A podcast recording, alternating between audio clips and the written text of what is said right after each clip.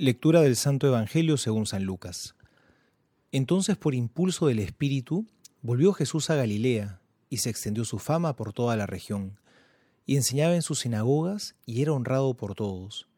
Llegó a Nazaret donde se había criado, y según su costumbre entró en la sinagoga el sábado y se levantó para leer.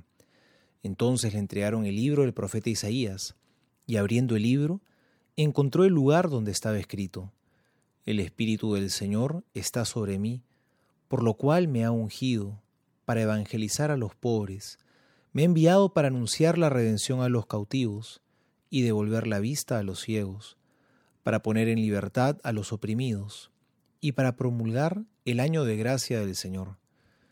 Y enrollando el libro se lo devolvió al ministro y se sentó. Todos en la sinagoga tenían los ojos fijos en él, y comenzó a decirles, Hoy se ha cumplido esta escritura que acaban de oír.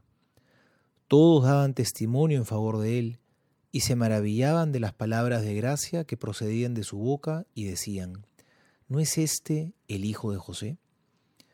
Palabra del Señor, gloria a ti, Señor Jesús.